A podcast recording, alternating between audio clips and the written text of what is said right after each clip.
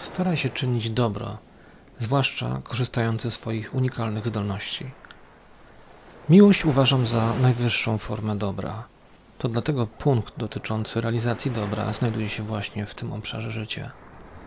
Jeżeli człowiek ma na uwadze dobro jako takie, wówczas wybór metody, środka, drogi stają się drugorzędne. My jako tacy schodzimy na drugi plan. Istotne staje się dobro, jego maksymalna realizacja.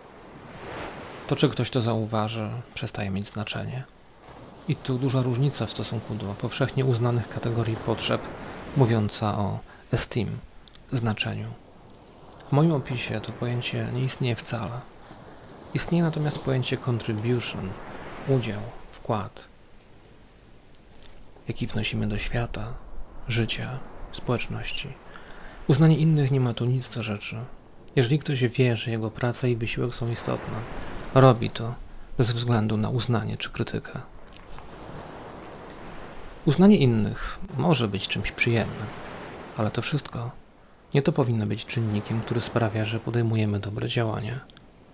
Te powinno się podejmować jedynie z uwagi na ich słuszność, a nie uznanie innych czy pozycję w społeczeństwie. Idąc dalej, jeżeli ktoś kieruje się taką filozofią, jego wybory będą dość różne od powszechnych. Staraniu, aby zrobić maksymalnie dużo dobrego, należy przede wszystkim uwzględnić wykorzystanie swoich unikalnych umiejętności, które jako nasz zasób, dar, zostaną omówione w dalszej części tej broszury. Jeżeli wykorzystamy te właśnie umiejętności, wtedy nasz wkład będzie wyjątkowo cenny. Zrobimy to lepiej, szybciej, efektywniej i po prostu mądrzej.